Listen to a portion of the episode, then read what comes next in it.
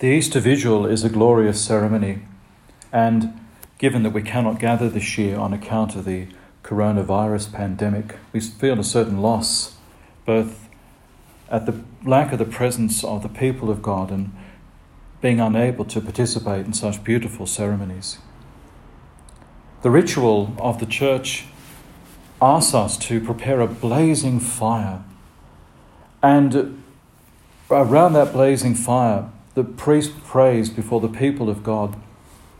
Dear brothers and sisters, on this most sacred night, in which our Lord Jesus Christ passed over from death to life, the Church calls upon her sons and daughters scattered throughout the world to come together to watch and pray. The prayer goes on to give a very confident note of hope that if we listen to the Word of God and we celebrate the Lord's mysteries, we shall have the sure hope of sharing his triumph over death and living with him, that is, with Christ in God. What I would direct your minds to is the prayers that are said by the priest as he prepares the paschal candle. Christ yesterday and today, the beginning and the end, the Alpha and the Omega.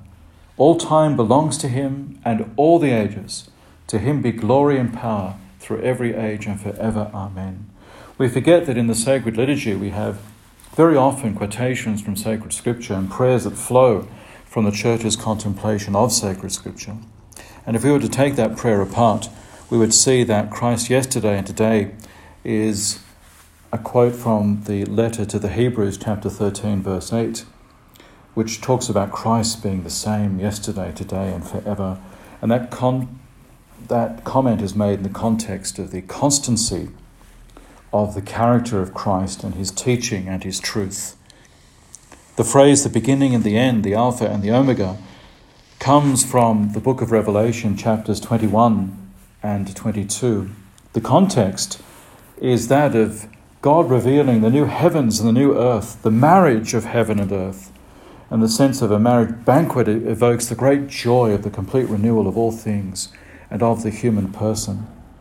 And the book of Revelation goes on to talk about the water that is given freely, a living water from the fountain of life. The Alpha and the Omega, the beginning and the end, evokes the sense of Christ being present at the beginning of the creation of all things, and God being the one in whom all things come to their fulfillment. All time belongs to Him. This great mystery of time that we live in, Christ has shared and fully experienced in his humanity.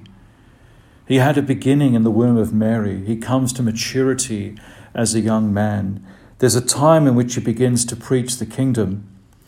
And there's a time in which his earthly existence comes to an end in his death upon the cross. And then his time, his experience, his life is transformed in the life of the resurrection.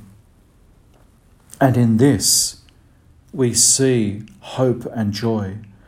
Our time, the same experience of time that Jesus participated in, is transformed with the hope of resurrectional glory.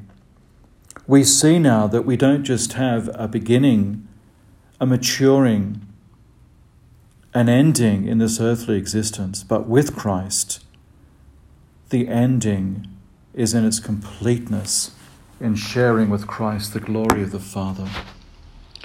This fills our hearts with hope, and I pray for you that you will be filled with hope at this time of insecurity and darkness by the resurrection of Christ.